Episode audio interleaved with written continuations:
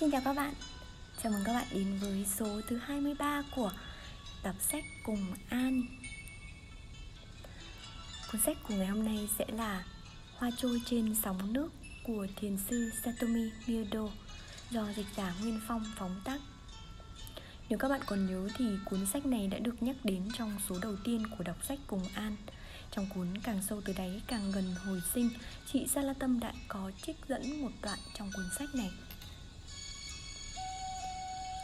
Cuốn hồi ký ghi lại hành trình tìm đạo đầy gian nan trong suốt hơn 40 năm của tác giả, nên cũng sẽ phù hợp với những độc giả muốn tìm hiểu về đời sống tâm thức liên quan tới thiền định. Cũng nhờ cuốn hồi ký này mà mình biết tới thần đạo của Nhật Bản. Đây là một đất nước có nhiều tôn giáo, tuy nhiên đạo gốc của Nhật là đạo Shinto hay còn gọi là thần đạo. Đây là tôn giáo bản địa của người Nhật.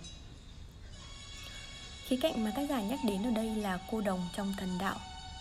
Đã qua thì mình thấy khá giống với văn hóa hầu đồng của Việt Nam, tức là thờ các vị thần, và các vị thần cũng nhập vào các cô đồng để nói những điều muốn truyền tải hoặc trả lời những người có mặt trong buổi hầu đồng. Chủ yếu thuộc về tâm linh tín ngưỡng, nhưng theo như lời kể của tác giả thì các cô đồng ở đây được huấn luyện để trở thành một khí cụ trung gian giữa thần linh và con người, tức là phải trải qua quá trình đào tạo và khổ luyện để diệt trừ bản ngã, trở nên thụ động và tuyệt đối vâng lời thì mới có thể rơi vào trạng thái mê hoặc xuất thần.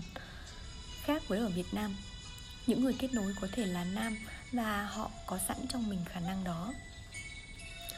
Sau khi đọc xong thì mình đã khá tò mò về những nét tương đồng trong văn hóa của hai nước. Tuy nhiên thì tìm hiểu thêm trên mạng về thần đạo thì lại không thấy nhắc đến vấn đề cô đồng. Không biết có phải vì hình thức này với nhiều người vẫn được coi là mê tín dị đoan nên ít được nhắc tới hay không nữa. Như mình đã nói ở trên thì tác giả của chúng ta đã trải qua một quá trình tìm đạo khá gian nan và vất vả, với một mục đích duy nhất là tìm ra con đường có thể giúp bà thay đổi những thói hư tật xấu, những kiêu căng ngã mạn vẫn tồn tại trong tâm thức của bà. Bà nhận ra những chủng tử xấu như độc đoán, ghen tuông và nóng nảy luôn nằm sâu trong tiềm thức, sẽ đột nhiên trỗi dậy một cách mạnh mẽ khi gặp thời. Trong quá trình tìm kiếm con đường giải thoát, bà đã trở thành một cô đồng nổi tiếng, một vị thầy thần đạo. Với những chương trình hoạt động to tát, xây cất các đền thờ, thắng tích nổi tiếng. Tuy nhiên khi ở trong đỉnh cao của danh vọng rồi, bà vẫn cảm thấy có gì đó chưa đúng. Dù bà có thể nhìn được quá khứ, tiên đoán được tương lai của nhiều người, nhưng bà vẫn chưa thực sự hiểu biết gì về mình, chưa biết rõ mình là người như thế nào. Bà muốn được tự do và giải thoát tuyệt đối. Chính điều này đã dẫn bà đến với con đường tọa thiền. Cho dù để đạt được đến trạng thái ấy đã vô cùng gian nan và thử thách. Trích đoạn mà mình đọc sau đây nằm ở phần cuối của chặng đường, tức là những khổ ải đã qua gần hết rồi. Và chương này có khá nhiều những khái niệm trong thiền định. Bây giờ thì mời các bạn cùng lắng nghe nhé. Chương 8. Thỉnh thoảng tôi có đến thăm Hayakawa. Mỗi khi gặp nhau chúng tôi thường hỏi: chị đã tìm được vị thầy nào chưa? Trong một khóa tu tại chùa Chōji, tôi có nghe vài người nhắc đến tên thiền sư Sugasama tại tỉnh Chitose và nói rằng đó là một vị thầy cự phách. Tôi bèn kể cho Hayakawa nghe. Bà có vẻ thích lắm, nhưng vốn cẩn thận, bà bảo tôi: chị hãy để tôi đến trước, xem thế nào. Lời đồn đãi nhiều khi không đúng sự thật đâu. Nếu quả là một vị chân tu đạo hạnh, chúng ta sẽ cùng đến đó cầu đạo.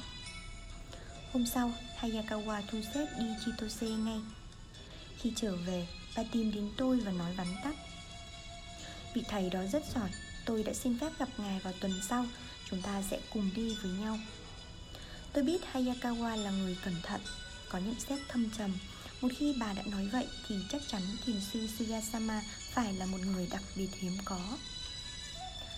Chitoji là một ngôi chùa khá lớn, chánh điện trần thiết giản đơn nhưng nghiêm trang.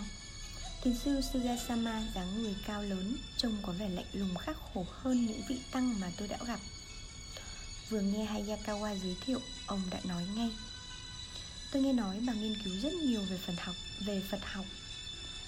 Tôi ngượng ngập vì kiến thức hạn hẹp của mình nên chỉ ấp úng nói vài câu lấy lệ nhưng thiền sư Sugasama đã nói: học nhiều mà không biết áp dụng chỉ là một mớ kiến thức suông, không ích lợi gì cho việc giải thoát hết. Mặc dù đó chỉ là một câu nói bình thường, nhưng không hiểu sao tôi cảm thấy nó có sức mạnh vô cùng. Dường như ông đã đánh trúng vào tâm lý đang hoang mang của tôi, nên tôi không thể chịu được nữa. Bao nhiêu nghi ngờ bất mãn trong lòng tôi trào ra như suối. Bỏ qua các dè dặt thường lệ, tôi kể lại việc học. Tôi kể lại việc theo học với giáo sư Shibata như thế nào và những khó khăn tôi gặp phải sau khi ông qua đời. Thiền sư Sugasama im lặng nghe tôi nói, rồi đặt câu hỏi: bà đã tọa thiền bao giờ chưa? Thưa có, tôi đã từng tọa thiền tại chùa Chōji và tham dự khóa nhiếp tâm với thiền sư Joten. Thiền sư Joten dạy những gì? Tôi được dạy phải tham công án vô. Bà đã trải nghiệm được gì khi tham công án đó? Đây là lần đầu tiên có người hỏi tôi về những trải nghiệm khi tu thiền. Tôi bèn kể lại công phu tu tập suốt mấy năm và nói rõ về trải nghiệm lạ kỳ mà tôi đã trải qua khi còn ở trên núi Hokkaido. Tôi cũng kể thêm việc xin đặc tham và sự im lặng không trả lời một cách bí hiểm của thiền sư Joten. Thiền sư Sugasama lập tức nói ngay: thiền sư Joten đã từ bi chỉ dẫn như thế mà bà vẫn không hiểu ư? Nếu không có sự im lặng sấm sét đó thì giờ này bà đâu được như thế này. Câu nói bất ngờ của thiền sư Sugasama làm tôi giận mình và chớm lên hy vọng. Phải chăng hoàn cảnh của tôi không đến nỗi bi đát như tôi nghĩ?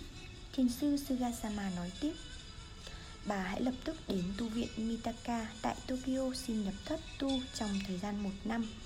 Tôi sẽ viết thư giới thiệu, bà phải đi ngay, không nên chần chờ gì nữa. Lời nói của thiền sư Sugasama như có một sức mạnh kỳ lạ. Vừa nghe xong tôi đã quyết định đi Tokyo nhập thất tu thiền ngay. Có lẽ cũng cảm nhận được điều đó nên ông mỉm cười có vẻ hài lòng.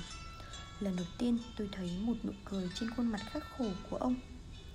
Thiền sư Sugasama chỉ tay ra chánh điện: bà hãy vào đó lạy Phật và đừng quên cảm ơn lòng từ bi của thiền sư Joten. Tôi sẽ thỉnh chuông cho bà. Chúng tôi bước vào chánh điện làm lễ. Thiền sư Sugasama đích thân thỉnh 3 hồi chuông.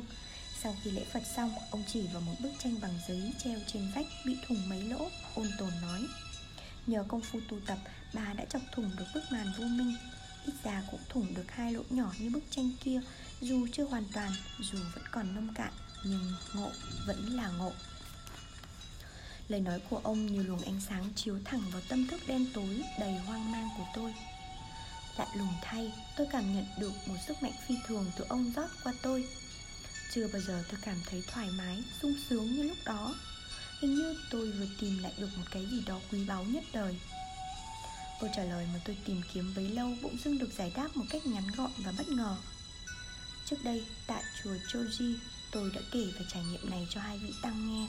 Một người cười lớn và nói rằng tôi đã mê ngủ. Người kia nói rằng đó chỉ là một cảm hứng nhất thời mà thôi. Có lẽ vì thế nên tôi không bao giờ muốn nói đến cái trải nghiệm kia nữa. Thiền sư Sugasama nói: bà nên biết kỷ luật nhập thất tại nghi viện Mitaka rất nghiêm khắc, nhưng đã khổ công tu hành trong suốt mấy năm, tôi nghĩ bà có thể chịu đựng được. Bà hãy đi ngay trước khi thân thể của bà không chịu đựng nổi những kỷ luật gay gắt này. Hayakawa vẫn im lặng từ trước đến nay, nhưng đến lúc đó thì bà vội vã can thiệp: thưa thầy, chị bạn tôi đã già yếu lắm rồi. Tôi nhập thất với những kỷ luật khắt khe, tôi sợ bạn tôi chịu không nổi. Tại sao thầy không thâu nhận và hướng dẫn cho chị ấy ngay tại đây có hơn không? Ta rất bận, không thể thâu nhận đệ tử trong lúc này.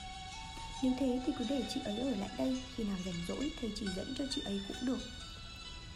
Không được, bà phải lên đường ngay trước khi nghiệp lực đời trước của bà đã làm giảm đi lòng nhiệt thành cầu đạo. Bà nên biết đây là cơ hội cuối cùng. Tôi cương quyết nói ngay: xin cảm ơn lòng từ bi chỉ dẫn của thầy, tôi xin đi ngay. Quay qua Hayakawa, tôi khẩn khoản: xin cảm ơn lòng tốt của chị, nhưng ý tôi đã quyết rồi. Hayakawa rưng rưng nước mắt nhìn tôi, nhưng tôi biết chị đang mừng cho tôi. Tôi trở về Toyohirocho, tôi xếp hành trang để lên đường ngay. Tôi cho đi tất cả mọi vật sở hữu, chỉ giữ lại 3 chiếc áo. Trước khi lên đường, tôi trở về làng cũ để thăm mộ song thân. Tôi tin tôi sẽ xuất gia nhập thất trong một tu viện tại Tokyo. Gia đình tôi phản đối kịch liệt. Đứa con rể nói: mẹ đã lớn tuổi rồi, không thể mạo hiểm như thế được. Không ai ở tuổi đó mà xuất gia tu hành nữa. Tu như vậy thì được lợi ích gì? Bây giờ mẹ đã có cháu, đã trở thành bà ngoại rồi mà sao không hành động như người đã có tuổi? Đứa con gái vốn ít nói cũng can ngăn: mẹ già rồi, đã chịu đựng cực nhọc cả đời rồi. Bây giờ là lúc mẹ nên ở nhà tĩnh dưỡng cho con cháu báo hiếu. Tôi cảm động trước tấm lòng hiếu thảo của đứa con mà tôi không hề nuôi nấng chăm sóc. Hai đứa cháu ngoại cũng chạy đến ôm chầm lấy tôi, không muốn để cho tôi ra đi. Trước tình cảm gia đình, tôi cũng buồn lòng nhưng lại nghĩ đời người nhanh như bóng câu qua cửa. Ta chưa tìm được con đường giải thoát thì một phút chưa đại ngộ là một phút phí phạm. Ta không thể lưu luyến nơi đây được. Chiều hôm đó, chúng tôi mang hương hoa vật phẩm ra lễ trước mộ song thân của tôi. Đứng trước hai nấm mộ, tôi đã khóc hết nước mắt. Tôi biết mình là một đứa con bất hiếu, một người mẹ không ra gì, một người bà chẳng bao giờ biết đến các cháu. Nhưng làm sao được khi tâm tôi không hề yên ổn, lúc nào cũng bị dằn vặt bởi khổ đau. Sau cùng, tôi gạt nước mắt khuyên hai con: thời gian rất quý, một phút giây ngắn ngủi cũng là một chút mạng sống rồi, cho nên mẹ không thể lãng phí thời gian được. Mẹ không muốn chờ đến ngày mai khi chân tay đã mỏi, mắt mờ, tai điếc không tu hành được nữa. Có lẽ vì kiếp trước mẹ không chịu tu hành nên kiếp này mới gặp khó khăn trở ngại như vậy. Nhưng nay mẹ đã gặp được cơ hội thì phải bắt lấy ngay. Cả đời mẹ chỉ chờ đến cơ hội này. Nếu các con thương mẹ, hiểu mẹ thì hãy vui vẻ để cho mẹ ra đi. Trước khi rời khỏi làng, một người bạn cũ rất giỏi về khoa tử vi bói toán đã đến gặp tôi, cảnh cáo: số chị năm nay gặp nhiều tai họa lớn, có thể thiệt mạng. Chị hãy đợi đến năm sau đi cũng không muộn. Tôi cương quyết trả lời: cảm ơn bạn đã khuyên, nhưng tôi đã chờ cơ hội này từ bao nhiêu năm nay rồi. Một phút chờ đợi là một phút khổ đau, xin hãy cho tôi ra đi một cách thoải mái. Một cô đồng khi xưa đã học hỏi về thần đạo với tôi cũng khuyên. Tôi được chư thần cho biết chuyến đi này của chị giữ nhiều lành ít, chị hãy xét lại. Tôi trả lời: tôi không còn bao nhiêu thời giờ nữa, mà cơ hội chỉ đến một lần thôi. Xin hãy để cho tôi nắm bắt lấy cơ hội cuối cùng này, dù chết tôi cũng cam lòng. Tôi rời Hokkaido vào ngày 2 tháng 6 năm 1995. Xin lỗi các bạn, năm 1955. Khi đó tôi vừa được 59 tuổi. Ngồi trên xe lửa đi Tokyo, tôi đã suy nghĩ rất nhiều về quyết định xin xuất gia của mình. Đây là một vấn đề mà tôi và Hayakawa đã bàn cãi rất nhiều lần trước đó. Theo tôi, muốn tiến bộ trên con đường tu, người ta phải từ bỏ gia đình để vào chùa, giữ gìn giới luật, xả thân tu hành để cầu giải thoát. Hayakawa lại cho rằng việc xuất gia không cần thiết vì một người tu tại gia vẫn có thể giải thoát được. Tôi cho rằng nếu không có một nhóm người cùng nhau khuyến tu, hỗ trợ tinh thần trong một môi trường thuận tiện, người tu một mình dễ bị lung lạc, cám dỗ, khó tiến bộ và có thể lầm lạc vào các con đường tà. Kinh nghiệm bản thân tự mình cầu đạo suốt mấy chục năm nay đã dạy tôi như thế. Hayakawa cho rằng người ta không thể tìm đến một môi trường thuận tiện cùng một số người xa lìa thế gian để tĩnh tu, mà phải biết tu trong mọi hoàn cảnh. Bà chủ trương người ta không thể lìa bỏ xã hội vì mọi chúng sinh đều có liên hệ mật thiết với nhau, không thể tách rời ra được. Do đó, theo bà thì con đường đúng đắn nhất là phải đem đạo vào đời, không để ra thế gian mà phải tìm giải thoát ngay trong thế gian này. Chúng tôi đã bàn cãi nhiều lần về việc này. Có lần chúng tôi đã phải hỏi giáo sư Shibata, nhưng ông chỉ cười và nói rằng không có con đường nào là tuyệt đối. Mỗi cá nhân có một nghiệp quả riêng và mỗi người phải tự tìm lấy cho mình một con đường thích hợp. Nghe vậy, tôi nhất quyết chọn con đường xuất gia. Theo tôi, nếu không thành công trong kiếp sống này, ít ra tôi đã gieo trồng một hạt giống tu hành. Nhờ thế, những kiếp sau tôi có thể tiếp tục con đường tu học cho đến khi được giải thoát. Tôi đến Tokyo vào một ngày hè trời nóng như thiêu đốt. Chuyến hành trình dài làm tôi vô cùng mệt mỏi, chỉ mong được nghỉ ngơi và tắm rửa cho mát. Từ nhà ga xe lửa, tôi phải đi bộ dưới cái nắng như nung nấu đó một lúc mới đến được tu viện Nikata. Đây là một tu viện nổi tiếng về kỷ luật và cách sống kham khổ đạm bạc, không như các tu viện khác sống bằng sự yểm trợ của Phật tử. Các ni sư tại đây đã sống tự túc bằng cách trồng trọt rau trái, đan rổ, liệt chiếu theo đúng tinh thần cần lao của Tống Bách Trượng khi xưa. Điều không ngờ là tôi đến Nikata nhằm vào mùa an cư kết hạn. Trước cửa tu viện có gắn một ít thị yêu cầu mọi người đừng làm rộn các ni sư trong thời gian tu tập này.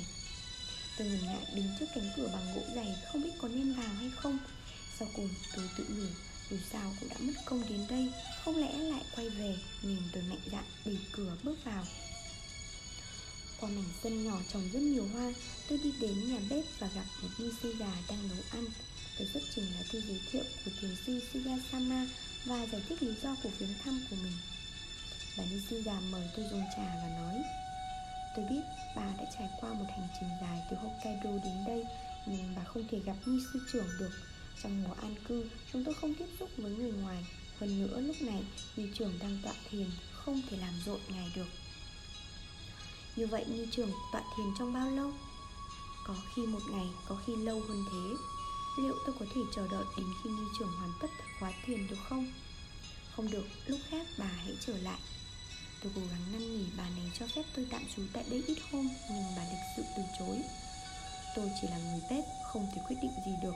Kỷ luật tu viện rất nghiêm, không ai được phép tá túc nơi đây nếu không có lệnh của vị ni trưởng. Ngay như thiền sư Sugasama có đích thân đến đây cũng phải xin phép trước, chứ không thể đường đột mà đến như vậy được. Xin bà hiểu cho. Một lần nữa tôi cảm thấy niềm hy vọng đang chan chứa bỗng tắt ngúm. Tại sao mỗi lần tôi sắp đạt được điều gì thì lại có những trở ngại như vậy? Phải chăng đây là một thử thách? Tôi nghiến răng quyết định, dù gặp khó khăn thế nào cũng nhất định không bỏ cuộc. Tôi cố gắng năn nỉ: thưa bà, tôi chẳng quen ai ở Tokyo cả. Tôi đến đây chỉ với mục đích duy nhất là được xuất gia đầu Phật và nhập thất tu thiền. Bà ni già tỏ vẻ thương hại. Sau một lúc suy nghĩ, bà nói: thôi được rồi, nếu bà đã nói thế thì tôi sẽ thưa lại với ni trưởng sau khi bà ấy hoàn tất công phu thiền quán. Nếu ni trưởng bằng lòng tiếp bà thì mời bà quay trở lại sau vậy. Nhưng tôi không quen ai ở Tokyo cả, xin bà cho tôi tạm trú qua đêm nay. Không được, nếu không có phép, tôi không thể cho bà tạm trú tại đây. Không lẽ bà không quen biết một người nào ở đây hay sao? Ngay lúc đó, tôi chợt nhớ đến một vị tăng tên Minamikawa, xuất thân từ Tokyo, thường hay đến giảng dạy các khóa thiền tại chùa Chōji. Tôi có quen một vị tăng tên là Minamikawa. Tưởng ai xứ Đại Đức Minamikawa thì chúng tôi biết. Vị này tu tại chùa Taiheiji cách đây không xa. Bà có thể đến đó xin tá túc qua đêm được. Biết không thể năn nỉ gì thêm, tôi đành theo lời chỉ dẫn của ni sư kia tìm đến Taiheiji. Một lần nữa tôi phải đi bộ dưới cái nắng gay gắt của mùa hè suốt mấy giờ liền mới đến được Taiheiji. Khi đến nơi thì quần áo ướt đẫm mồ hôi. Tôi phải cố gắng lắm mới trình bày được hoàn cảnh của mình. Một lần nữa tôi lại thất vọng. Vị chi khách tăng tại đây cho biết Đại Đức Minamikawa đã đi hoàng pháp tại chùa Ryukyu, phải mấy tuần lễ nữa mới về. Tôi lặng người không biết phải nói gì. Dĩ nhiên tôi có thể tìm một xó nào đó ngủ tạm qua đêm, nhưng trải qua chuyến hành trình dài, tôi thấy trong người vô cùng mệt mỏi, cần một mái nhà che chở. Tôi đang ngập ngừng lúng túng thì một vị sư già ở đâu bước vào. Vị chi khách tăng liền giới thiệu với tôi vị này: đây là vị trụ trì chùa Taiheiji, thiền sư Yasutani. Đó là một ông lão có khuôn mặt gầy ốm, hai gò má rất cao và đầy những vết nhăn. Ông im lặng nghe vị tri khách tăng trình bày hoàn cảnh của tôi, rồi ôn tồn nói ngay: tội nghiệp quá, bà đi từ xa đến đây chắc mệt mỏi lắm rồi. Bà hãy tạm trú tại đây qua đêm nay, để tôi thu xếp phòng riêng cho bà. Tôi mừng rỡ đến chảy nước mắt và không biết phải nói gì hơn ngoài mấy câu cảm ơn tầm thường. Không như những vị sư trụ trì khác có thể sai người dọn phòng cho tôi, thiền sư Yasutani đích thân đưa tôi đến tận phòng riêng. Ông còn thân hành mang cho tôi một tấm nệm ngủ nữa. Tôi cảm động trước cử chỉ thân ái giản dị của vị sư già này. Hôm sau tôi trở lại Nikata, nhưng người ta cho biết ni trưởng vẫn còn tọa thiền chưa xong, nên tôi đành trở về Taiheiji kể lại mọi sự cho thiền sư Yasutani. Ông ôn tồn nói: bà cứ tự nhiên tạm trú tại đây thêm ít hôm nữa, cho đến khi nào vị ni trưởng tu viện Nikata hoàn tất thời khóa công phu. Từ nay bà khỏi mất công qua lại bên đó nữa, để tôi cho người nhắn với họ rằng bà hiện tạm trú tại đây. Khi nào ni trưởng có thể tiếp bà thì bà hãy qua đó gặp họ sau. Tôi hết sức cảm động trước thịnh tình của thiền sư Yasutani. Trong thời gian tạm trú tại đây, tôi ra sức làm công quả, quét dọn lau chùi quanh chùa cẩn thận để báo đáp tấm lòng tử tế của các sư sãi nơi đây. Vài hôm sau, một ni sư từ Nikata đến gặp tôi và cho biết ni trưởng đã hoàn tất thời khóa thiền và sẵn sàng tiếp tôi. Tôi mừng rỡ theo vị này trở lại Nikata. Vị ni trưởng là một người lớn tuổi, mặt đầy những vết nhăn và đặc biệt có một đôi mắt rất sáng. Bà nói: tôi đã đọc kỹ lá thư giới thiệu của thiền sư Suyasama và đã suy nghĩ về trường hợp của bà. Theo ý tôi thì có lẽ giải pháp tốt nhất là bà hãy tìm một nơi nào đó tại Tokyo rồi hàng tuần đến đây tu học. Tôi thất vọng kêu lớn: thưa ni sư, tôi đến đây với mục đích là xin xuất gia tu học. Việc sống với một gia đình nào đó rồi hàng ngày đến chùa tu học không phải là điều tôi muốn. Như vậy ý bà muốn được xin xuất gia? Thưa, đúng vậy. Hoàn cảnh của tôi không cho phép tôi tu hành một cách nửa vời được nữa. Xin ni trưởng cho phép tôi được xuất gia thọ giới và nhập thất. Vị ni trưởng nhìn tôi một lúc rồi ngượng ngàng: nhưng ít ra phải có một người nào đó đảm bảo cho bà kia chứ. Đảm bảo gì nữa, tôi tự đảm bảo cho mình là được rồi. Nhưng nếu bà đau yếu hay bệnh tật thì sao? Không sao đâu, tôi khỏe lắm, chẳng bao giờ đau yếu cả. Nhưng ốm đau đâu phải điều người ta có thể tránh được. Xin ni trưởng đừng quá quan tâm, đến khi đó hẵng hay. Không được, nếu bà đau ốm sẽ làm phiền những người chung quanh. Ai sẽ săn sóc lo lắng cho sức khỏe của bà đây? Thưa ni trưởng, tôi biết thế, nhưng xin ni trưởng mở lòng từ bi.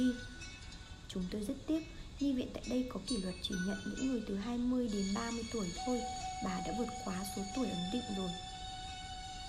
Tôi có cảm tưởng như bị sét đánh ngang tai. Có thể như vậy hay sao? Có lý do nào người ta lại không nhận tôi? Tôi cố gắng nói nhưng cổ họng cứ nghẹn lại, không sao nói được. Vị ni trưởng tiếp tục: kỷ luật tại đây rất gắt cao.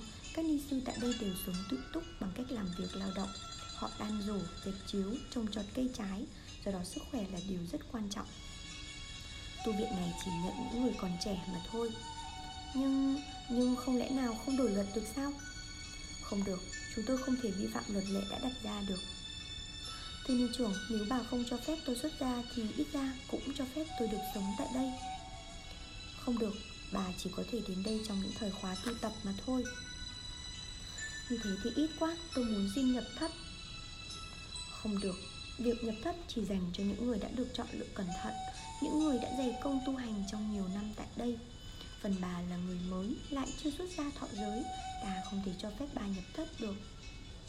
Nhưng ni sư không cho phép tôi xuất gia thì làm sao tôi có thể nhập thất? Chúng tôi rất tiếc, nhưng hiện nay tuổi bà đã cao, sức khỏe của bà đã suy giảm nhiều, nên chúng tôi không thể thâu nhận bà được. Tôi trở về Taiheiji với một tâm trạng buồn chán thất vọng hơn bao giờ hết.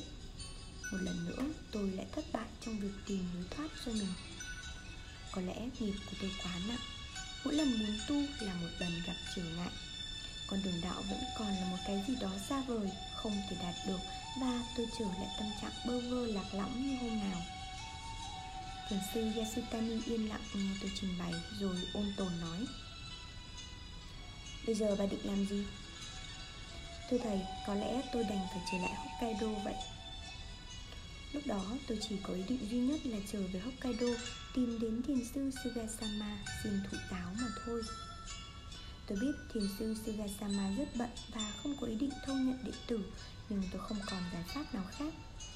Ông là cái phao duy nhất mà tôi có thể bám víu được trong lúc này. Thiền sư Yasutani quan sát tôi một lúc rồi nhẹ nhàng nói: nhưng bà đã mất bao công phu đến đây để xin xuất gia. Tôi nghẹn ngào như muốn khóc. Thưa vâng, nhưng tôi không may mắn. Thiền sư Yasutani nhìn tôi một lúc rồi thong thả nói: cửa chùa lúc nào cũng rộng mở. Nếu bà đã nhất quyết thì ta có thể thu xếp cho bà xuất gia tu học tại đây được. Tôi rất cảm động trước câu nói của thiền sư Yasutani, nhưng lúc đó vì đầu óc vẫn còn xúc động bởi những chuyện vừa xảy ra nên tôi không thể quyết định ngay. Tôi xin ông hãy cho tôi vài hôm để suy nghĩ. Thật ra lý do chính làm tôi bối rối vì lúc trước tôi đã hứa với thiền sư Sugasama sẽ xin tu nhập thất tại Nikata. Nếu không được thu nhận, ít ra tôi cũng phải báo tin cho ông biết, rồi xin ông chỉ dẫn cho. Thiền sư Yasutani ôn tồn: Được lắm, bà cứ thong thả suy nghĩ. Nếu muốn thọ giới xuất gia tại đây, ta có thể thu xếp cho bà được. Còn như bà muốn trở về Hokkaido cũng không sao. Tôi tiếp tục ở lại Taiheiji vài hôm cho qua cơn xúc động. Ngày nào tôi cũng lên chánh điện cầu nguyện, sám hối và cầu mong chư Phật hướng dẫn cho tôi. Cuối tuần đó, sau khóa lễ phổ thông, có một buổi thuyết pháp của thiền sư Yasutani. Ông đã nói: Sau khi chứng ngộ dưới cội Bồ Đề, Đức Phật Thích Ca đã thốt lên: Vì diệu thay, tất cả chúng sinh đều có Phật tánh, nhưng vì bị vô minh che lấp nên họ không nhận ra điều ấy. Lời tuyên bố đầu tiên của Đức Phật chính là tinh yếu của toàn bộ giáo lý của Ngài. Đúng như thế, mọi chúng sinh dù là nam hay nữ, dù thông minh hay khờ dại, dù đẹp đẽ hay xấu xa, dù khỏe mạnh hay yếu đau, cũng đều có Phật tánh như nhau. Trải qua bao nhiêu kiếp sống luân hồi, tâm thức của chúng sinh đã bị những lớp vỏ cứng của vô minh bao phủ, nên họ không thể nhận thức được cái Phật tánh toàn vẹn, trong sạch, hoàn hảo kia nữa. Muốn giải thoát, ta phải quay về với cái Phật tánh đó để thấy rõ rằng lâu nay chúng ta đã để cho vô minh lôi cuốn mà không hề hay biết. Phương pháp hữu hiệu nhất để trở về với cái Phật tánh thanh tịnh đó là tọa thiền. Lịch sử Phật giáo đã chứng minh một cách hùng hồn rằng từ Đức Phật đến các đệ tử của Ngài đều giác ngộ từ công phu tọa thiền. Tâm của Phật và tâm của chúng sinh thật ra không hề khác. Cái tâm này có thể ví như mặt nước hồ. Tâm của Phật thì như mặt nước yên tĩnh, trên đó ánh trăng chân lý có thể phản chiếu một cách toàn vẹn. Trong khi tâm của chúng sinh thì giống như mặt nước đang bị các làn sóng vô minh khuấy động, không thể phản chiếu gì được. Ánh trăng chân lý lúc nào cũng chiếu sáng. Do đó vấn đề chính của sự tu tập là làm sao để tâm của mình có thể phản chiếu rõ ràng ánh trăng chân lý mà thôi. Bây giờ quý vị nên tự hỏi, cái gì đã làm khuấy động tâm của quý vị? Phải chăng đó là các tư tưởng? Trong việc tu tập, việc đầu tiên quý vị phải làm là giữ im bặt các tư tưởng lúc nào cũng dấy lên này. Đây là điều không dễ, vì trải qua bao nhiêu kiếp sống một cách vô thức, vọng niệm đã thành một thói quen không dễ gì mà bỏ ngay được. Quý vị nên nhớ, tất cả mọi tư tưởng, dù thanh cao hay xấu xa, đều có khởi đầu và có chấm dứt. Vì có sinh nên có diệt, nhưng vì nó cứ tiếp tục nổi lên nên quý vị tưởng rằng nó thường hằng. Đó là sai lầm đầu tiên. Nếu những tư tưởng này tiếp tục khuấy động tâm của quý vị sẽ không thể phân biệt cái thật với cái hư được. Con người đã đánh giá cao các tư tưởng trừu tượng, các phân biệt của lý trí, của lý luận, nhưng tất cả những cái này đều là sản phẩm của tư tưởng, mà đã là sản phẩm của tư tưởng vốn vô thường. Có sinh, có diệt thì gốc rễ của nó đã nằm ở chốn vô minh rồi. Tư tưởng chính là tâm bệnh của con người, nó chính là nguồn gốc của sự mê hoặc, và quý vị cần phải phân biệt thật rõ vai trò của tư tưởng, lý trí vốn có tính nhất thời. Thiền định là phương pháp làm ngưng lại và dứt đi những tư tưởng này. Một khi các làn sóng tư tưởng khuấy động đó dứt tuyệt thì quý vị sẽ nhận thấy rằng ánh trăng chân lý lúc nào cũng chiếu sáng. Giây phút nhận ra điều này là kiến tánh, tức là ngộ, là hiểu rõ được bản thể chân thật của tự tánh, khác với những ý niệm lý luận hay triết học vốn xuất từ tư tưởng, nghĩa là có khởi đầu và có chấm dứt và có thể thay đổi theo thời gian. Sự chứng ngộ chân lý diễn ra khi các làn sóng tư tưởng này chấm dứt.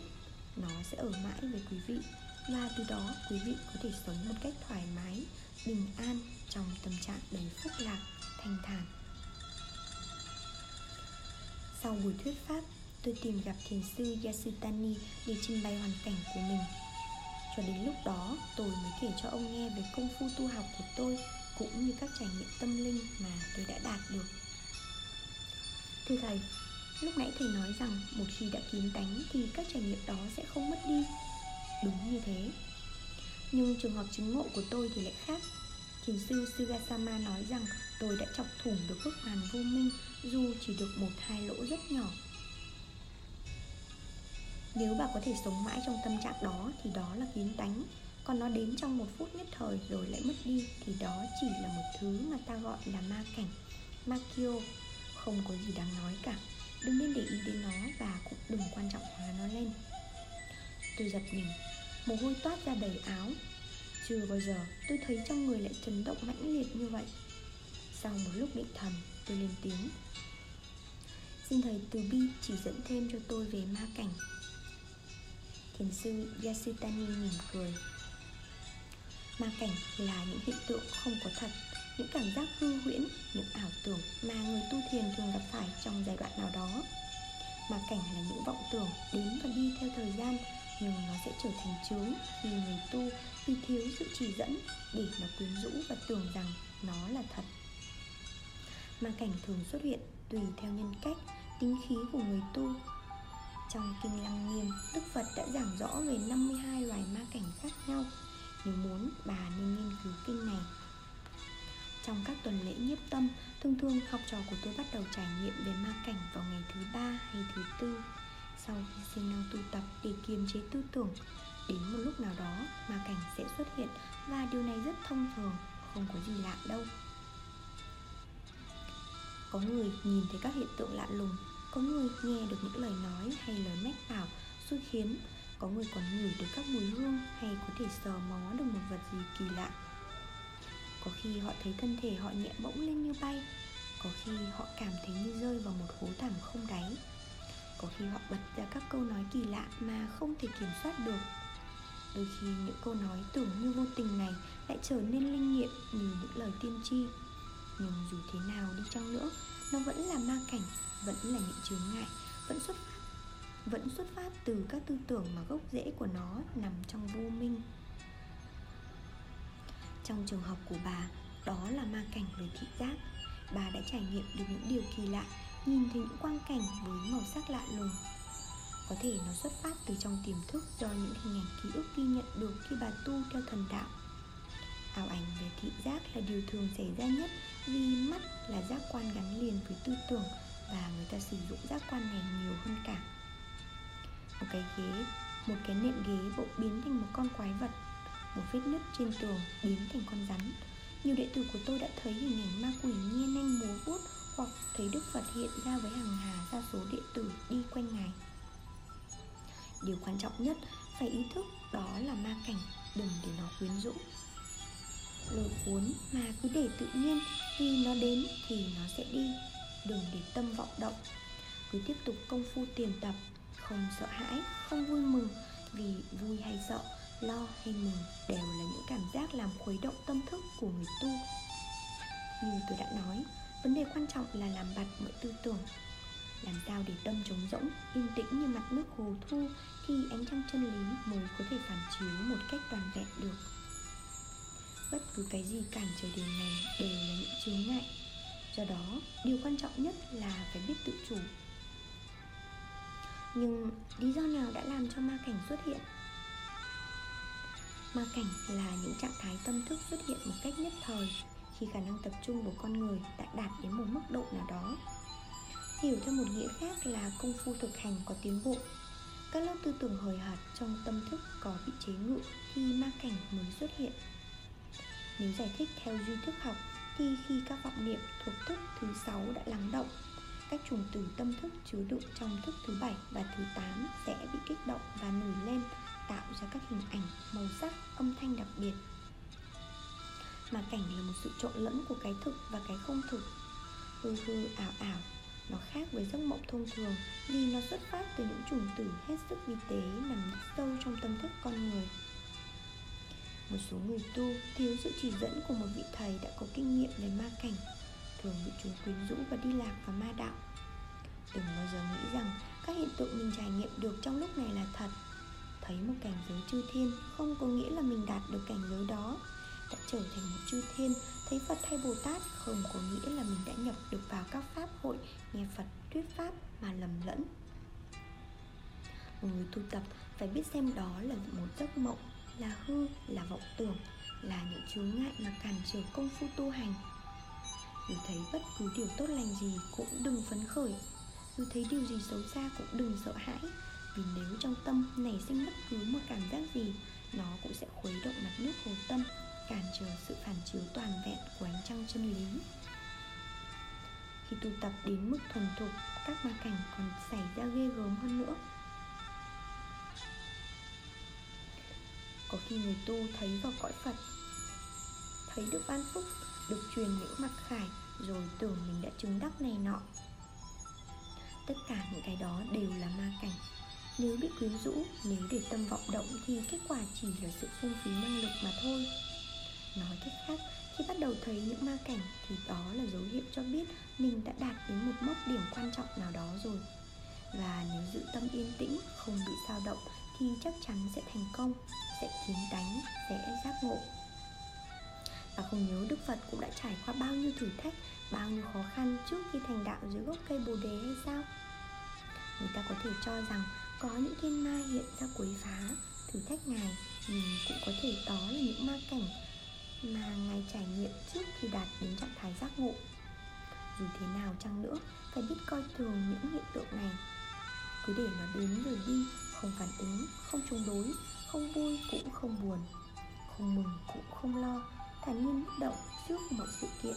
Đó chính là điểm then chốt của người tu thiền. Từ trước đến nay, tôi đã nghe nhiều người giảng về thiền, nhưng chưa bao giờ tôi thấy ai giải thích đơn giản và rõ ràng như vậy. Hiển nhiên, đây không phải là lý thuyết mà là trải nghiệm thâm sâu của một bậc thầy từng trải. Tuy cố gắng ngồi yên, nhưng thực ra toàn thân tôi đã chấn động mãnh liệt. Bao thắc mắc nghi ngờ của tôi từ trước dường như đều được giải đáp cả. Thiền sư Yasutani thong thả giải thích thêm. Theo kinh nghiệm của tôi, ma cảnh thường xảy ra khi sự điều hòa của hơi thở và tâm thức chưa được hoàn chỉnh. Khi tâm và thân chưa hoàn toàn nhất, như thì sự sai lệch này có thể tạo ra những hiện tượng kỳ lạ. Do đó, tư thế tọa thiền và việc điều hòa hơi thở rất cần thiết. Người ta không thể tu thiền một cách hấp tấp mà phải chú trọng đến cách ngồi, thiền tọa cho thật đúng, thật thoải mái và buông xả hoàn toàn. Bạn nên nhớ, thân và tâm là một. Bất cứ một sự căng thẳng nào của thân cũng ảnh hưởng đến tâm, và bất cứ một sự xung động nào của tâm cũng ảnh hưởng đến thân. Việc ngồi thiền thoáng nghe qua thì đơn giản, nhưng thật ra quan trọng không kém việc điều hòa hơi thở. Phần lớn các vị thầy dạy thiền thường quá chú trọng đến việc đếm hơi thở hay tham công án mà sao lãng việc dạy học trò phải ngồi làm sao cho thật đúng cách. Phần đông các học trò cũng quá nôn nóng, hấp tấp với những công án lạ lùng, các quán tưởng cao xa, trong khi chưa biết cách ngồi sao cho thoải mái. Có lẽ đó là lý do nhiều người tu thiền đã bỏ cuộc vì ngồi lâu, chân tay tê buốt đau đớn mà chẳng thấy kết quả gì khả quan. Tư thế trong lúc tọa thiền chính là một trong những căn bản quan trọng của công phu tu tập. Đừng tưởng chỉ ngồi xếp bằng, điều hòa hơi thở và tập trung tâm thức là được. Đừng tưởng chỉ tham công án hay quán tưởng vào các hình ảnh, màu sắc là đủ. Một người tu thiền phải biết ngồi một cách trang nghiêm, thành kính, với lòng biết ơn sâu xa chư Phật và chư Tổ, những người đã làm cho Phật Pháp biểu hiện. Một người tu thiền còn phải biết ơn tổ tiên, cha mẹ đã tạo ra thân thể hình hài này. Nhờ đó người tu mới có thể trải nghiệm được thực tánh của Pháp. Chính nhờ biết cách ngồi trang nghiêm mà tâm thức sẽ trở nên thành kính, rồi từ đó cử chỉ hành động như đi, đứng, ăn, ngủ cũng được chuyển hóa. Nhờ công phu tu thiền mà tâm thức được thoải mái, các vọng tưởng dần dần lắng xuống và tâm được thanh tịnh. Khi tâm và thân đã quân bình thì sự an lạc sẽ đến. Và chỉ trong sự an lạc này, người tu mới trải nghiệm rõ rệt được từng hơi thở sống động, mầu nhiệm từng phút giây. Từ đó, việc hít thở vốn vô thức và thụ động sẽ chuyển qua ý thức và tích cực, và toàn bộ diễn biến của sự sống sẽ biểu hiện ra một cách rõ ràng hơn bao giờ hết. Tóm lại, việc ngồi thiền cho đúng cách là căn bản chính yếu, cần thiết cho những người mới bước vào con đường thiền. Đừng cố gắng ngồi cứng nhắc như khúc gỗ, vừa không tự nhiên vừa quá căng thẳng, nhưng cũng đừng ngồi một cách cầu thả, nặng nề, trì trệ như bị một vật gì đè nặng lên vai. Tư thế ngồi phải thật thoải mái, vững chãi. Do đó, khi mới tập chỉ nên ngồi khoảng 15 phút cho quen, cho gân cốt co giãn tự nhiên theo tư thế, dần dần tăng lên nửa giờ, rồi 1 giờ. Dĩ nhiên, thời gian tọa thiền lâu hay mau tùy lòng nhiệt thành và công phu hành trì.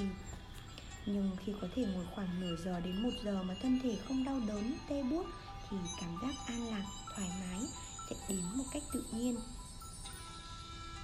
Thưa thầy, tôi có thể ngồi lâu không mỏi mệt, nhưng sao vẫn không thấy có kết quả bao nhiêu? Phải chăng khi ngồi thiền, bà đã cố gắng để đạt đến giác ngộ? Cái lòng mong cầu, ao ước, đó chính là một chướng ngại đã phá đi trạng thái ung dung tự tại cần thiết. Sự mong cầu, dù mong cầu sự bình an, giác ngộ, vẫn là một vọng niệm làm khuấy động mặt nước hồ tâm, thì làm sao ánh trăng chân lý có thể phản chiếu một cách toàn vẹn được? Một lần nữa, tôi thấy toàn thân rung động mãnh liệt. Thiền sư Yasutani đã vạch trần những lỗi lầm mà tôi mắc phải. Tôi cố gắng biện bạch, nhưng dù sao tôi cũng đã phát triển được định lực. Phát triển định lực không phải là mục đích tối hậu của Phật giáo. Nó chỉ là một phương tiện, một trình độ mà người ta có thể đạt được khi sự tập trung lên đến mức nào đó. Có định mà thiếu tuệ thì làm sao kiếm đánh được? Câu nói đơn giản trên làm tôi giật nảy người như bị điện giật. Đó là câu trả lời mà tôi vẫn tìm kiếm mấy lâu nay. Thì ra là thế. Tôi đã quá chú trọng đến công phu, đến phương pháp, đến cách điều hòa hơi thở và hài lòng với những quyền năng của định lực mà quên lãng việc phát triển trí tuệ, cái điều kiện tiên quyết của người học Phật. Thiền sư Yasutani nói tiếp: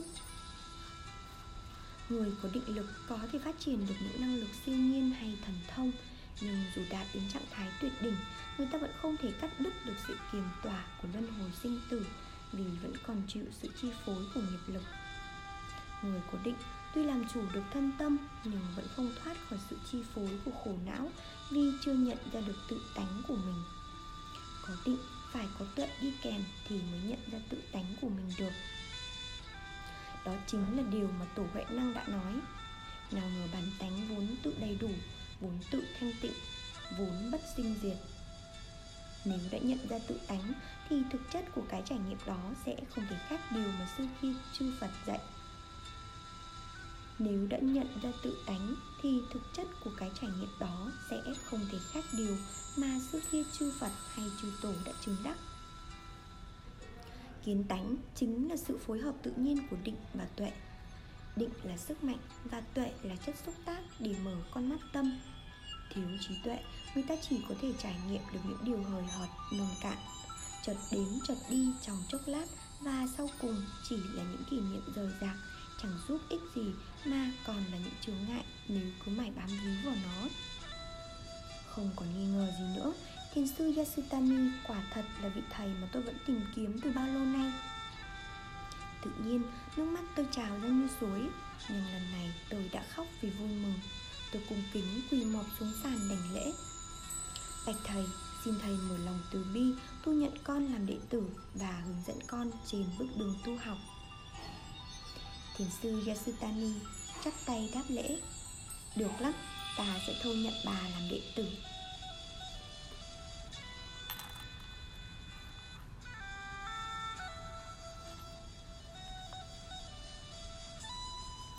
Các bạn vừa nghe xong phần gần cuối của cuốn sách Hoa Trôi Trên Sóng Nước của thiền sư Satomi Myodo. Tới đây thì xin chào và xin hẹn gặp lại các bạn ở những số tiếp theo của Đọc Sách Cùng An.